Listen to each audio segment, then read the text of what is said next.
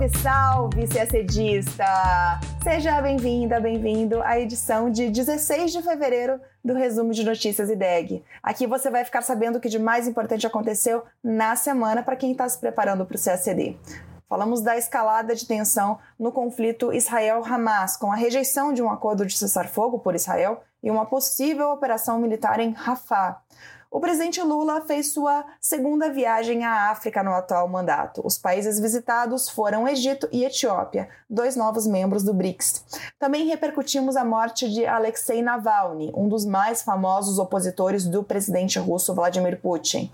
Na Venezuela, o governo de Nicolás Maduro suspendeu as atividades do gabinete do Alto Comissariado das Nações Unidas para os Direitos Humanos no país.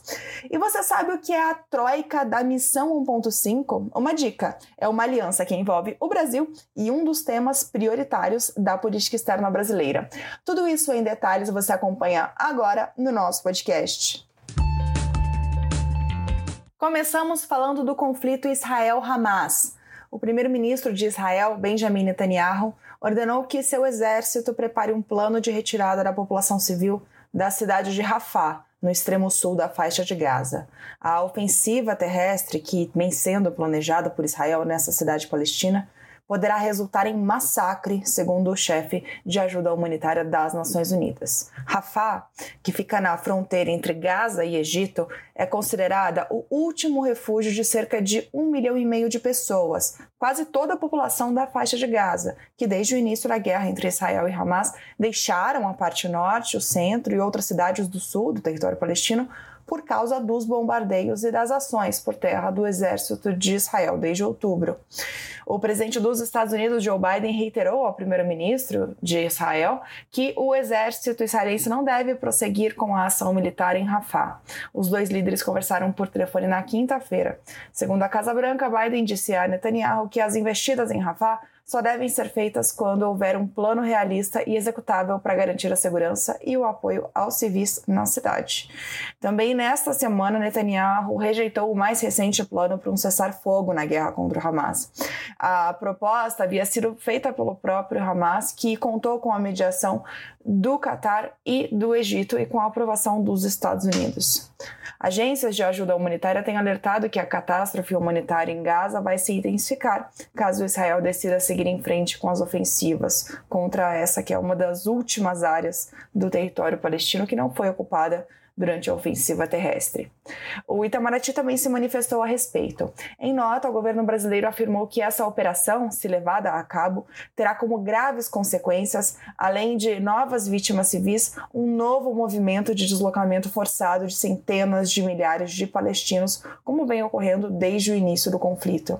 E a nota segue, abre aspas, o início dos deslocamentos forçados, primeiramente no norte, para o sul de Gaza, a partir de oito de outubro, é elemento indissociável da dramática crise humanitária vivida há quatro meses pela população de Gaza e mereceu a condenação do Brasil e de boa parte dos países à luz do direito internacional e do direito humanitário. Estima-se que oitenta por cento dos habitantes de Gaza tenha sido, tenham sido obrigados a deixar suas casas e a maioria deles na direção de Rafah, indicada inicialmente como área segura pelas autoridades israelenses. Fecha aspas. Ainda de acordo com a nota, o governo brasileiro reiterou sua conclamação em favor da cessação das hostilidades e da libertação dos reféns em poder do Hamas como passos para a superação da crise humanitária em Gaza. E é claro que o conflito Israel-Hamas foi um dos grandes temas tratados na visita do presidente Lula ao Egito. A visita, feita a convite do presidente egípcio Abdul Fattah al-Sisi, marcou a celebração dos cem anos do estabelecimento de relações diplomáticas entre os dois países.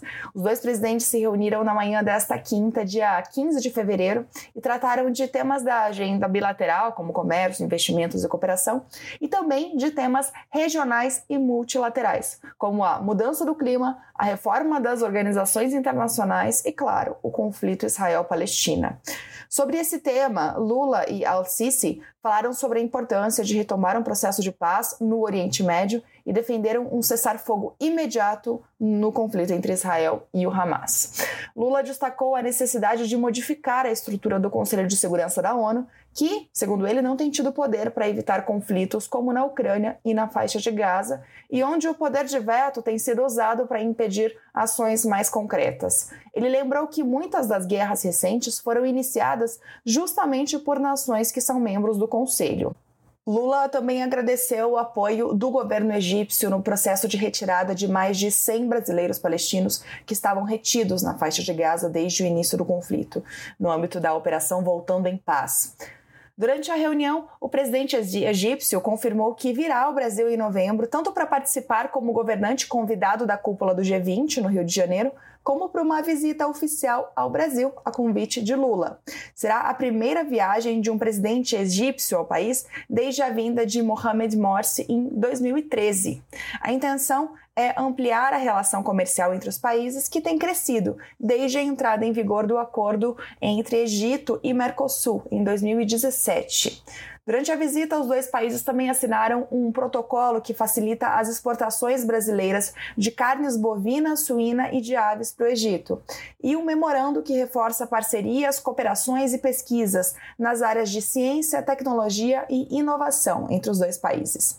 Segundo Itamaraty, o Egito é um ator geopolítico fundamental em diversas questões de paz e segurança mundiais e é um importante parceiro do Brasil em foros internacionais. Vale lembrar que o Egito foi um dos cinco países a ingressar este ano no BRICS. Durante a presidência brasileira do G vinte, o Egito é um dos países convidados a participar das reuniões do agrupamento. O Egito é o segundo maior parceiro comercial do Brasil na África. O saldo foi superavitário para o Brasil no ano passado. Do Egito, Lula seguiu para a Etiópia nesta sexta, dia dezesseis, onde deverá permanecer até domingo, dia dezoito. Na capital etíope, Addis Abeba, Lula participa como convidado da trigésima sétima Cúpula de Chefes de Estado e Governo da União Africana, a entidade que reúne as cinquenta e cinco nações do continente. Lembrando que este ano a União Africana passou a integrar o G vinte com o apoio brasileiro. O presidente Lula também deverá participar do evento Financiamento Climático para a Agricultura e Segurança Alimentar, implementação da Declaração de Nairobi e resultados da COP vinte e oito. Também está previsto um encontro bilateral com o primeiro-ministro etíope Abiy Ahmed. Segundo o Itamaraty, a visita à Etiópia se insere no contexto de relançamento da política externa brasileira para os países africanos. O M R E afirmou que os líderes dos dois países tratarão de temas da agenda bilateral, como a cooperação para o desenvolvimento e a promoção do comércio, e temas internacionais de interesse comum, em particular o combate à fome e à pobreza, a proteção e desenvolvimento das florestas, o combate às mudanças climáticas e a reforma das organizações internacionais. A Etiópia é o segundo país mais populoso da África, com cerca de cento e vinte e cinco milhões de habitantes e a quinta maior economia do continente. É membro pleno do BRICS desde o dia primeiro de janeiro de dois mil e vinte e quatro e um dos principais centros diplomáticos do continente africano, pelo fato de a capital, Addis Abeba, abrigar as sedes da União Africana e da Comissão Econômica das Nações Unidas para a África. Brasil e Etiópia desenvolvem programas de cooperação bilateral em áreas como o manejo de solos ácidos e produção de algodão. No âmbito trilateral, em parceria com o P M A, o Programa Mundial de Alimentos, há iniciativas de cooperação na área de alimentação escolar. Agora falamos de Rússia. Nesta sexta-feira, dia dezesseis, foi anunciada a morte do líder opositor russo Alexei Navalny. O mais conhecido crítico do governo de Vladimir Putin estava preso em uma cadeia na remota região do Ártico e cumpria trinta anos de pena por condenações diversas. A morte foi anunciada pelo Serviço Federal Prisional da Rússia e até agora as causas não foram reveladas. Em nota, o órgão disse que Navalny se sentiu mal após uma caminhada, perdendo quase imediatamente a consciência. O jornalista independente russo Dmitry Muratov, que ganhou o Prêmio Nobel de Paz em dois mil e vinte e um, disse que Navalny foi assassinado. Ele atribuiu a morte às condições de sua prisão. Ao longo de sua detenção, Navalny fez greves de fome e teve problemas de saúde, o que seus advogados creditavam aos períodos de isolamento em solitárias, má nutrição e tortura psicológica. Ele estava preso desde dois mil e vinte e um, quando voltou da Alemanha após tratar os efeitos de um envenenamento sofrido na Sibéria em dois mil e vinte, quando participava de uma campanha eleitoral local. Ele acusou Vladimir Putin diretamente pelo envenenamento e consolidou sua oposição como o mais conhecido opositor do líder russo no poder desde mil novecentos e noventa e nove. Desde sua prisão, que gerou uma onda grande de protestos reprimida pela polícia, Navalny cristalizou no exterior sua imagem de grande opositor russo. Dentro da Rússia, após uma surpreendente boa votação na campanha para prefeito de Moscou em dois mil e treze, lá atrás, que ele deu o segundo lugar, nunca mais teve a mesma projeção eleitoral. Ainda assim, por meio de uma rede de ativismo online, ele organizava protestos com milhares de pessoas em diversas cidades russas que se dissolviam logo que a repressão começava. Em dois mil e dezoito, ele tentou concorrer à presidência, mas foi barrado devido à primeira condenação que havia sofrido, acusado de malversação de recursos num obscuro caso paroquial. Essa sentença foi, suspe...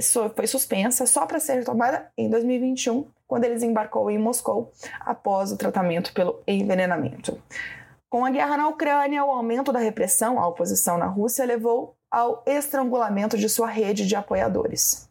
Navalny deixa esposa e um casal de filhos. O governo russo nega qualquer envolvimento tanto no envenenamento lá atrás quanto na morte do ativista. O assunto agora é Venezuela. Na quinta, dia quinze, o governo venezuelano anunciou sua decisão de suspender as atividades do gabinete do Alto Comissariado das Nações Unidas para os Direitos Humanos no país e ordenou a saída dos seus funcionários em setenta e duas horas. O anúncio veio após um comunicado de, dessa entidade da ONU que manifestou profunda preocupação com a detenção da ativista venezuelana Rocío San Miguel, uma opositora do presidente Nicolás Maduro, que é acusada de terrorismo. Segundo o governo da Venezuela, a decisão foi tomada devido ao papel considerado inadequado da, da instituição, que, nas palavras do chanceler venezuelano, se tornou o escritório de advocacia privado de grupos de golpistas e terroristas que conspiram permanentemente contra o país. Isso nas palavras do chanceler venezuelano. O Alto Comissariado das Nações Unidas para os Direitos Humanos estabeleceu seu gabinete na Venezuela em dois mil e dezenove. A principal função do gabinete era de apoiar a implementação eficaz das recomendações emitidas nos relatórios que o Alto Comissariado apresenta ao Conselho de Direitos Humanos da ONU. Desde dois mil e dezenove, houve pelo menos seis documentos sobre a situação na Venezuela. O último relatório, publicado em julho de dois mil e vinte e três, denunciava centenas de casos de tortura, além de censura e falta de transparência. O porta-voz do órgão da ONU disse que a instituição lamenta o anúncio e que está avaliando os próximos passos. Também afirmou que o princípio orientador da instituição tem sido e continua sendo a promoção e a proteção dos direitos humanos do povo da Venezuela. Agora a gente volta a falar de política externa brasileira, para falar de mudança do clima. Uma cerimônia de alto nível realizada em Dubai, nos Emirados Árabes Unidos, formalizou o lançamento do Mapa do Caminho para a Missão um ponto cinco. Esse Mapa do Caminho será liderado por Azerbaijão, Emirados Árabes e Brasil. O evento ocorreu em doze de fevereiro, às margens da Cúpula Mundial de Governo. Esse Mapa do Caminho é uma parceria para o combate à mudança do clima que foi firmada entre a presidência atual da COP vinte e oito, que é a Conferência das Nações Unidas sobre Mudança do Clima, e suas duas sucessoras, razão pela qual ela foi apelidada de Troika.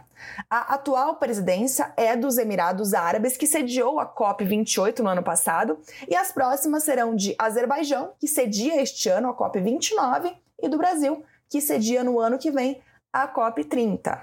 Inspirada em uma proposta brasileira levada à COP vinte e oito, a Missão um ponto cinco foi consagrada na decisão formal do Balanço Global do Acordo de Paris, que estabeleceu essa troika, que é considerada inédita no âmbito do regime multilateral de mudança do clima.